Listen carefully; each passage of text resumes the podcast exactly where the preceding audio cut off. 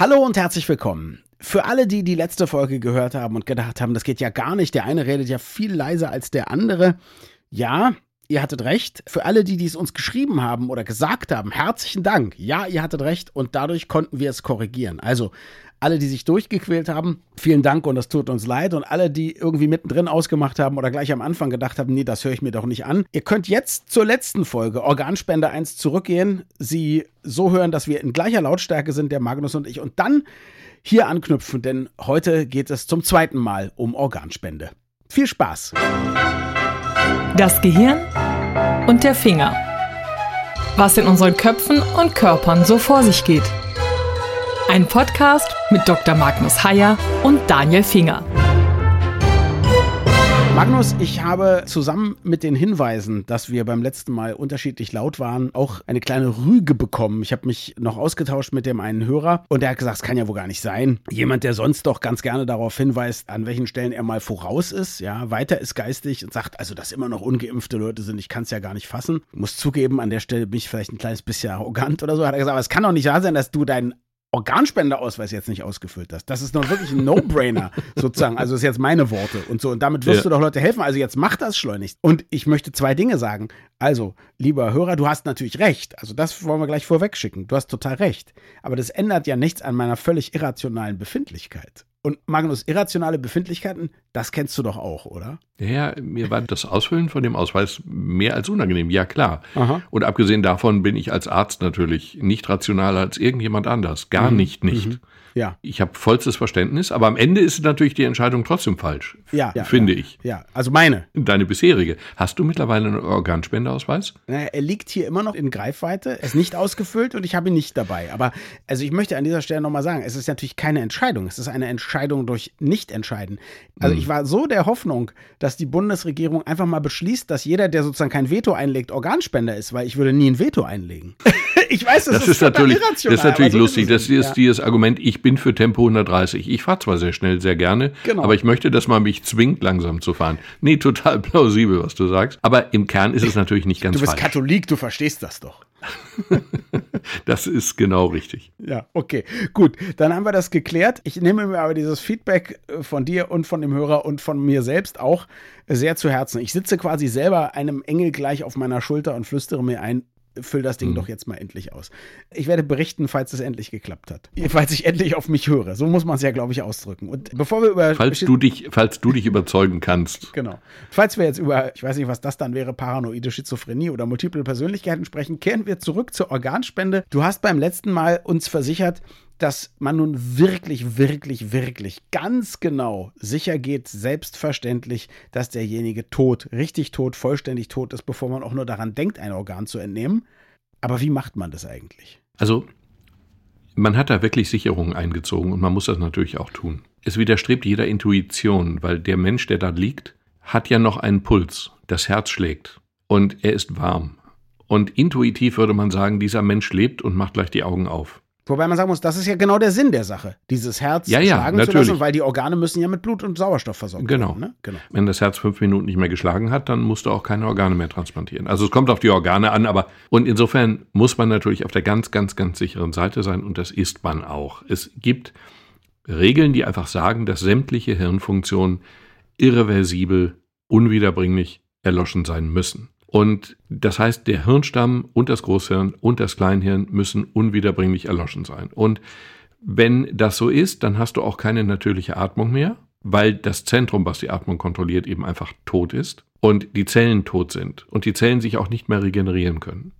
Und das kann man feststellen auf verschiedene Weise. Also es gibt einige Sachen, die man machen kann und muss. Also man kann Reflexe prüfen und kann dann entsprechende Reflexe sehen oder eben nicht mehr sehen. Man kann das feststellen durch EEG, also die Hirnstromkurve, die übrigens über eine sehr lange Zeit auch gemacht werden muss. Mhm. Man kann es zum Beispiel auch sehen durch eine Dopplersonographie, indem man eben den Blutfluss im Gehirn misst oder zum Gehirn misst. Und diese Untersuchungen müssen mehrfach gemacht werden und sie müssen von zwei Ärzten unabhängig voneinander gemacht werden. Und nur wenn diese beiden Ärzte zum selben Ergebnis kommen, nämlich dass dieser Mensch unwiederbringlich erloschene Hirnfunktionen in allen drei Ebenen hat, erst dann wird jemand für tot erklärt. Okay. Das heißt, es gibt keine präzisere, genauere, kleinlichere Art, den Tod festzustellen, als die Art, wenn man eben einen Organspender, einen potenziellen vor sich Man hat. kann sich diese Zeit deshalb nehmen, weil man denjenigen dann an eine Herz-Lungen-Maschine und so weiter angeschlossen hat. Das heißt, man Nicht weiß, man Herz. kann das.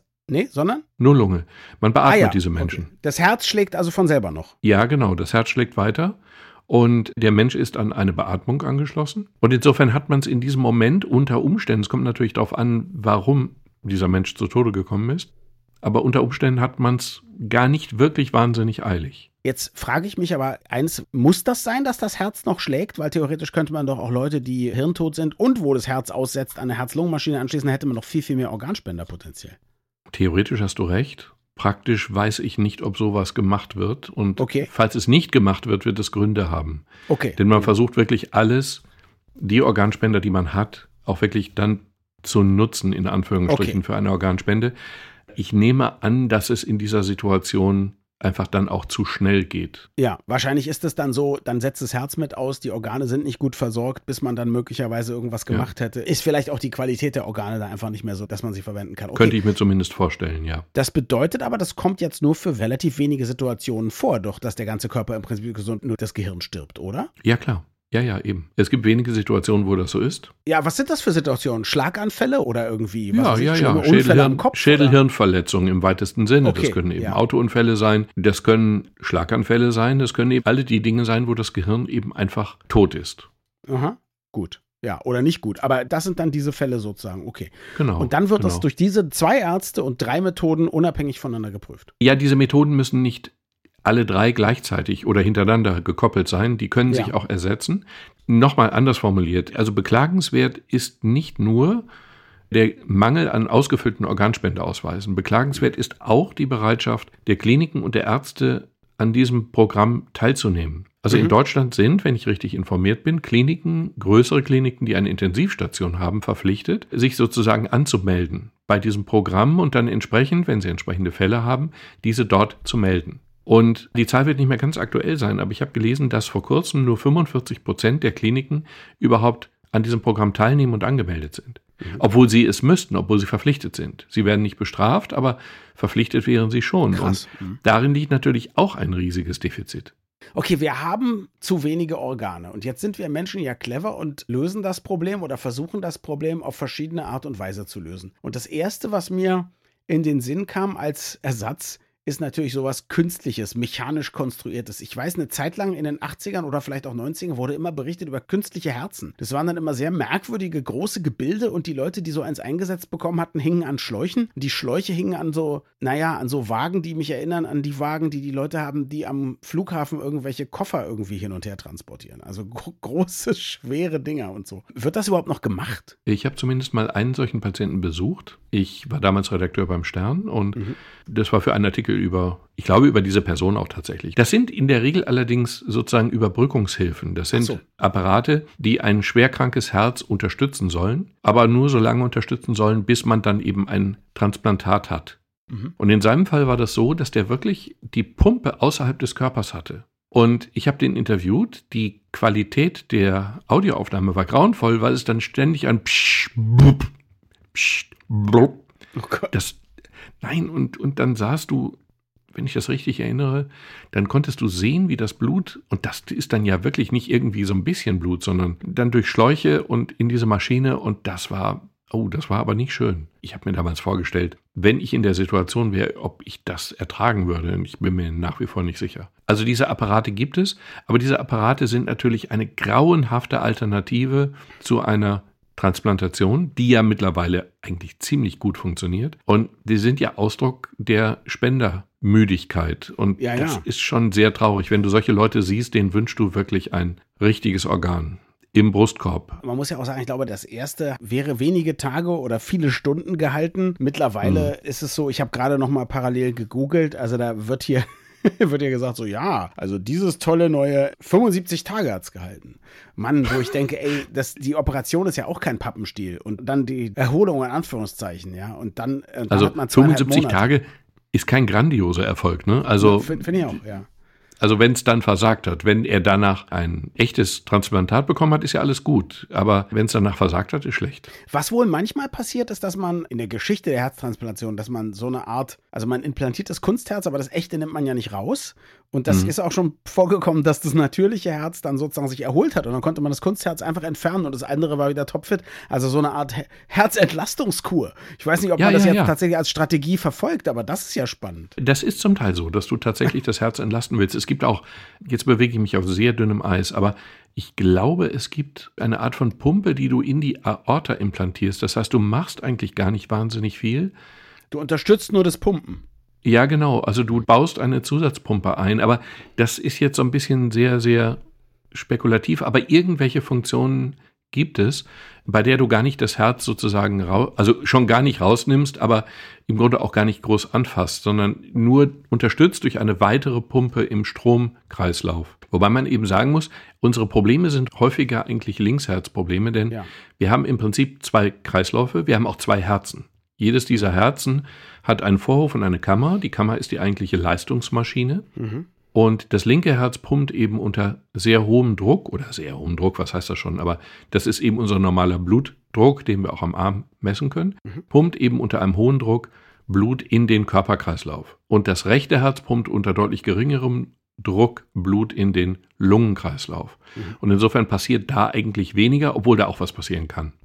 Also es ist auf jeden Fall spannend, dass man das quasi auch als Unterstützung benutzt und nicht nur als kompletter Ersatz. Und Genau. da tut sich einiges. Allerdings, was man schon ganz lange macht, ist so künstliche Herzklappen einsetzen und sowas, ne? Ja, das sind eben nur Ventile. Herzklappen sind ja Einwegventile, nee, nicht Einweg im Sinne von einmal benutzen, sondern Einweg im Sinne von Einrichtung. Ja, Und das sind einfach mechanische Dinge, die kannst du einsetzen, dann musst du aber blutgerinnungshemmende Mittel nehmen, lebenslang nehmen und das ist eben der Nachteil dabei. Aber im Prinzip kann man diese Herzklappen jetzt frage ich wunderbar mal ganz benutzen. dumm, warum muss ich blutgerinnungshemmende Mittel nehmen? Weil du Oberflächen im Körper hast, an der Herzklappe eben, an denen sich, das sind keine biologischen Oberflächen, an denen Okay. sich dann eben Gerinnsel bilden können und bilden werden. Okay, das heißt, die Idee wäre, dass wenn wir eines Tages bessere Materialien hätten, zum Beispiel, wir möglicherweise auch welche hätten, wo sich das nicht mehr bildet.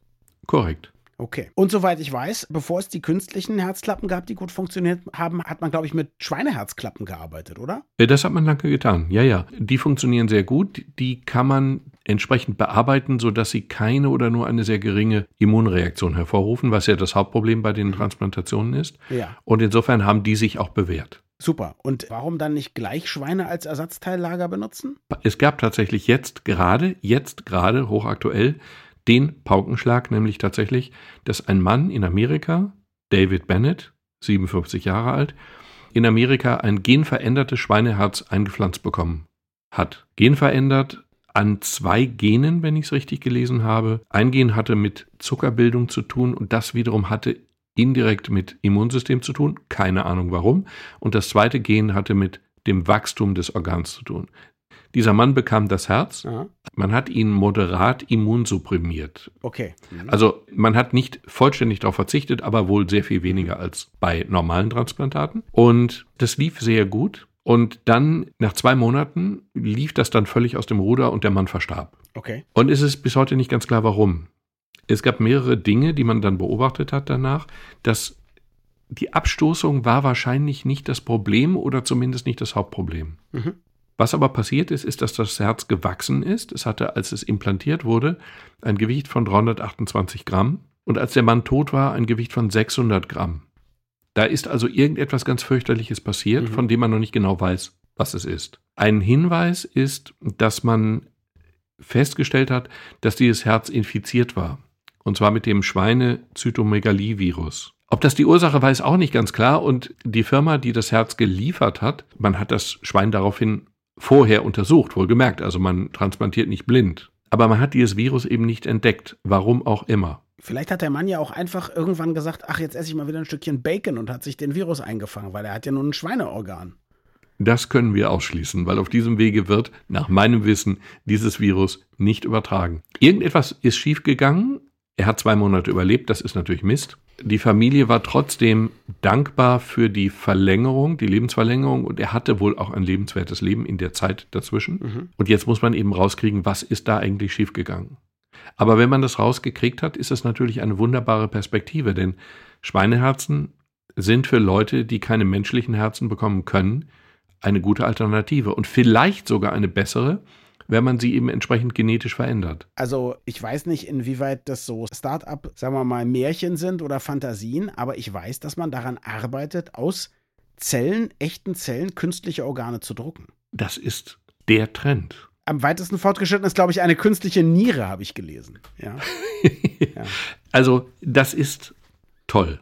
Also, ich habe hier vor mir einen kaputten Canon Tintenstrahldrucker. Ich verzweifle an dem Teil. Aber genau dasselbe Prinzip wird eben benutzt beim Bioprinting. Und ich habe einen schönen Artikel gelesen, der hieß Der gedruckte Mensch. Das ist natürlich ein bisschen ambitioniert, der gedruckte Mensch, aber im Prinzip ist es so, du kannst schon lange, und das macht man auch, du kannst eben nicht lebende Formen drucken. Also das ist jetzt kein Bioprinting, sondern eben ein 3D-Druck. Du kannst aber eben Prothesen drucken. Okay, das ist ja kein, oder vielleicht ist es auch ein Implantat, das ist eine Frage der Definition. Aber du kannst komplexe Prothesen drucken, individuell für den einzelnen Menschen. Klar. Angepasst kannst du eben ein Hüftgelenk, eine Hüftpfanne oder wie auch immer. Und jetzt kannst du eben tatsächlich mit lebenden Zellen drucken. Du druckst dann eben eine Haltestruktur aus einem anderen Material und dann druckst du lebende Zellen dort hinein. Mhm. Und das funktioniert. Ich habe einen Artikel gelesen, da haben sie ein Trommelfell gedruckt. Aber im Prinzip kann man natürlich alles drucken. Im Prinzip kann man Organe drucken. Und das ist dann natürlich der absolute Traum. Du brauchst Stammzellen von dir und dann druckst du dir eine Niere. Allerdings ist natürlich immer wieder das Problem bei allen, die das sagen, selbst wenn sie da die Stammzellen benutzen, man kann schon irgendwie Nierenzellen drucken, aber was man eben noch nicht hinkriegt, ist, also man kriegt auch Organe hin, die dann von der Form so ähnlich sind wie eine Niere, aber was man nicht hinkriegt, sind die feinen Strukturen. Also man kriegt eben nicht eine Niere hin, die durchblutet ist wie eine Niere, die arbeitet wie eine Niere und so. Und da bin ich eben auch nicht sicher, ob die ganzen Startups, die eben schon ein paar Zellen drucken können, dann nicht in ihrem Businessplan haben, und hier geschieht ein Wunder. Und anschließend haben wir Niere 3000. Weißt du, was ich meine? Ich kann mir sehr gut vorstellen, dass da Sachen ungelöst sind, die noch sehr lange ungelöst bleiben. Moment, du hast leider, leider den Finger natürlich mitten, mitten hinein in eine schwerende Wunde gelegt. Mhm. Das ist so. Und natürlich ist die Niere nicht ein Zellhaufen, der nur aus einer Art von Zellen besteht. Ja. Es gibt zwei Probleme. Es gibt die verschiedensten Zellen. Also zum Beispiel, ich habe mal versucht rauszukriegen, aus wie vielen Zellen denn jetzt eine Niere eigentlich besteht. Zelltypen. Nicht Einzelzellen, Ach so, ja, hm, sondern ja, Zelltypen. Ja, mhm. Und du findest einfach keine Antwort. Du wirst es, du wirst es ganz schnell finden, aber ist mir nicht gelungen. Aber man sprach früher davon, dass es im Körper ungefähr 300 Zelltypen gäbe. Das okay. war aber eine sehr grobe Betrachtung. Und man stellt jetzt fest, wenn man die genetisch untersucht, die Zellen, was man eben neuerdings kann, also schon ein bisschen länger, aber zu Preisen, die akzeptabel sind, dann stellt man fest, dass es in Wirklichkeit sehr viel mehr sind. Mindestens 16 übrigens in einer Säugetierniere. Ich habe gerade gegoogelt. oh Mann, irgendwann möchte ich lernen, wie du das machst. Aber, okay, mindestens 16, bin ich einverstanden. Okay. Ich hin wiederum habe gefunden, dass die Uni Tübingen, da wo ich studiert habe, die beste Uni Deutschlands oder wenn nicht gar der Welt, das ist ja unbestritten so, die haben tatsächlich im Gehirn nach verschiedenen Zelltypen gesucht mhm. und haben zu ihrer Überraschung in einer Art Mikrozensus, das ist noch nicht umfassend, aber in einer Art Mikrozensus 15 verschiedene Zelltypen im Gehirn gefunden. Mhm. Was alle Beteiligten überrascht hat, man ging davon aus, dass es viel weniger sind. Und jetzt ist es natürlich so, wenn du, sagen wir mal, mindestens 14 Zellen in der Niere hast, Typen, dann hast du ja schon mal einen Bio- Printing-Zellstrahldrucker, der mindestens 14 Patronen haben muss. Bei mir verstopfen ja schon die fünf. Und wenn du sozusagen den Körper drucken willst, brauchst du nach alter Zählung 300, wahrscheinlich eher 3000 verschiedene Tintenpatronen. Das ist natürlich alles sehr komplex. Und du hast natürlich ferner recht, das ist kein Zellhaufen in der Niere. Da sind feinste Strukturen. Da sind Filter, da sind Rückfilter, da sind Blutgefäße. Und wenn man sich mal überlegt, beim 3D-Drucken ist es ja so, wenn man jetzt etwas baut, was zum Beispiel filigran ist oder so, dann braucht mhm. man im Inneren immer irgendwelche Stützstrukturen, die man hinterher, jo. also von Hand natürlich, wenn ich jetzt einen 3D-Druck mache, dann kann ich das ja hinterher wegfeilen oder wegknipsen oder innen mit Sandpapier ja. bearbeiten und so. Das kann ich natürlich bei einem organischen Material eher nicht. Wieso? Moment, Moment, Moment, Moment, Moment. Du könntest eine Blutbahn eine dünne Kapillare, wenn du die so druckst, dass innen drin Stützstrukturen sind, die ja die Kapillare verstopfen würden, die kannst du von innen freiräumen, ohne dass was Schlimmes passiert, sodass die hinterher funktioniert? Naja, also erstens ich schon mal gar nicht. Nee, aber auch Mann. Ich glaube, dass organisches Material einfach nicht dafür gemacht ist an vielen Stellen, weil 3D-Druck, das ist ein Polymer, also ein Kunststoff. Wenn mhm. der ausgehärtet ist, der wird ja heiß gedruckt, der erkaltet dann dann kann ich den selbstverständlich sehr gut bearbeiten, weil ich mit so einer Pfeile ganz schön hart rangehen kann, ohne zum Beispiel das Äußere kaputt zu machen. Das, glaube ich, könnte ich bei vielen Biostrukturen eben nicht. Das stimmt natürlich schon. Man wird wahrscheinlich die Struktur von Organen auch verändern wollen und dann eben druckbarer machen wollen, ohne die Funktion einzubüßen. Das stimmt, das habe ich auch gedacht. Ja. Vielleicht finden wir eine bessere Niere, für die man weniger Zelltypen braucht, die gut genug Ja, genau. ist. Vielleicht sogar besser. Evolution erreicht ja nicht das Bestmögliche. Da- So funktioniert es ja, Ja, nicht. ja, nun, das ist schon ein ambitioniertes Ziel, eine Niere zu drucken, die besser ist als die normale. Aber Ja. grundsätzlich, die muss nicht so aussehen, wie die normale Niere aussieht. So wie eine Herzklappe, eine künstliche, Genau. ja eben auch ganz anders aussieht als eine echte Na Herzklappe. gut, aber wir wissen ja, wie das mit der Evolution funktioniert. genau. Aber tausende Jahre und dann hat einer ein bisschen besseres Auge als der andere und deswegen wird er nicht gefressen und dann setzt sich das bessere Auge durch, wenn man Glück hat. Genau, aber es ist nicht so, dass die Evolution denkt, ich entwickle jetzt mal 100 verschiedene Augen und gucke mir an, welches das Beste und das bringe ich dann auf den Markt. Also die beste Genau. Lösung gibt es vielleicht gar nicht in der Evolution. Und manchmal verläuft die Evolution sich. Ja. Wir haben zum Beispiel ein Herz, und wir sprachen ja jetzt über Herzen. Mhm. Wir haben ein Herz und das Herz hat Koronargefäße. Mhm. Und wenn du einen Herzinfarkt kriegst, dann ist eines dieser dünnen Koronargefäße, der Gefäße, die den Herzmuskel mit Blut versorgen, verstopft. Und dann stirbt Gewebe ab, obwohl es quasi in einem See von nährstoff- und sauerstoffreichem Blut schwimmt. Aber leider von der falschen Seite versorgt Ja, wird. ja. Und leider durch so dünne Gefäße. Eine unglaubliche Schnapsidee. Ja. Wer auch immer darauf gekommen ist, also gut, es funktioniert ja trotzdem und wir werden ja trotzdem 100, aber also klug war das nicht. Ja, na klar. Da hast du völlig recht. Aber das ist total spannend und ich kann am Ende alle, die sich auch dafür interessieren, wie findet der Herr Finger das denn bei Google, ist es wirklich einfacher, als du denkst. Also erstens, ich tippe es als Frage. In diesem Fall habe ich getippt, how many cell types are in a kidney? So.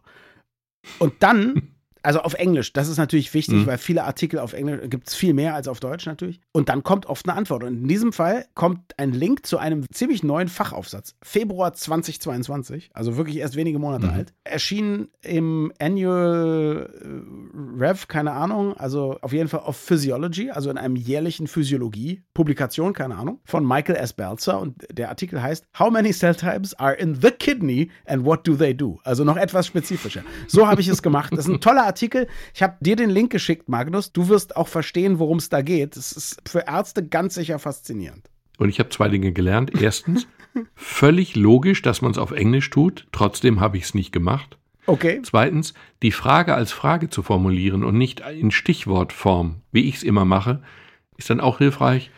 Man lernt dazu. Jetzt google ich nicht, sondern ich heiere und frage jetzt auch eine Frage in Frageform. Magnus, ist es denn für die meisten Religionen überhaupt Organe zu transplantieren? Das wolltest du ja noch recherchieren, fand ich einen total irren Gedanken.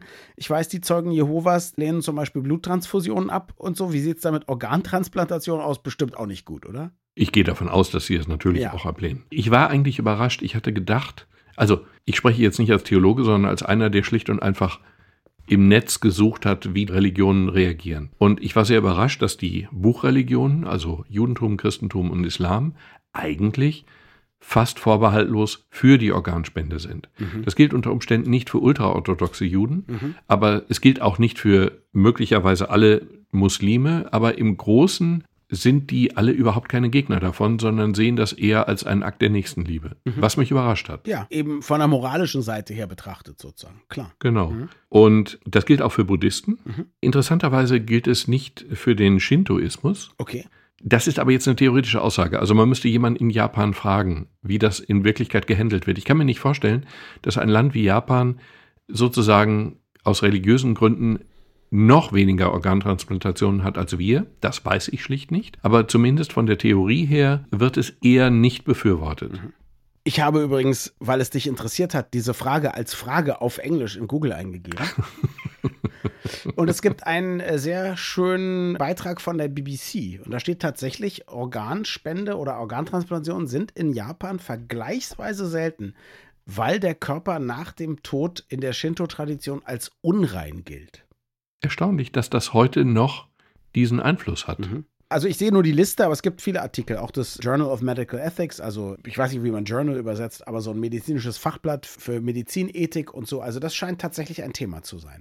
Natürlich, ja. äh, die Aufklärung schreitet weltweit nicht immer, aber an den meisten Orten zurzeit voran. Ich denke, deswegen gibt es eben auch was in Japan. Ja, vor 100 Jahren hätte es da vielleicht gar nichts gegeben, aber es, genau. es scheint eben genau. noch beeinflusst zu sein davon. Mhm. Aber ich hatte gedacht, dass der religiöse Widerstand sehr, sehr groß sei, traditionell sehr, sehr groß sei. Und dem ist ausdrücklich wohl nicht so. Also nicht in unseren Bereichen. Und der Konfuzianismus wiederum ist auch wohl eher ambivalent. Mhm. Also es ist eben nicht bei allen Religionen so, dass der Körper keinen Wert mehr hat. Also es hat auch mit Achtung vor dem toten Körper zu tun. Und das dann abzulehnen aus diesen Gründen ist zumindest ja gedanklich denkbar. Ich finde es lustig, die einen achten den und die anderen sagen, er ist unrein. Also missachten ihn quasi eher. Aber, aber beide haben genau, Gründe. Und kommen zum selben Ergebnis. Ich glaube, wenn ich dann keinen Organspendeausweis ausfüllen sollte, dann kann ich mich ja immer auf die Position zurückziehen, dass ich Shintoist bin oder Konfuzianist oder sowas. Du darfst dich in Deutschland auch auf die Position zurückziehen, dass du einfach nicht willst. Die ist moralisch aber nicht einwandfrei. Du darfst dich nach unserem Gespräch nicht mehr auf die Position zurückziehen, ich guck mal. Und wenn der mir wieder in die Hände fällt, wenn wir uns das nächste Mal sehen, werde ich dir einen frischen Organausweis in die Hand drücken. Der Charme dieses Papiers, was ja nirgendwo registriert ist, der Charme dieses Papiers ist, du kannst es jederzeit rückgängig machen. Das heißt, ich habe meinen Organspendeausweis im Portemonnaie. Das habe ich üblicherweise bei mir. Das ist nirgendwo registriert. Ich muss es also auch nirgendwo löschen. Ich muss auch nirgendwo die Angst haben, dass es jemand nicht löscht. Mhm. Und wenn ich aus irgendwelchen Gründen es nicht mehr will, dann nehme ich das Ding, zerreiße es und schmeiße es weg. Und das finde ich eigentlich in seiner schlichten Art charmant. Danke fürs Zuhören und bis zum nächsten Mal. Wir freuen uns immer über Feedback an mail.gehirnfinger.de.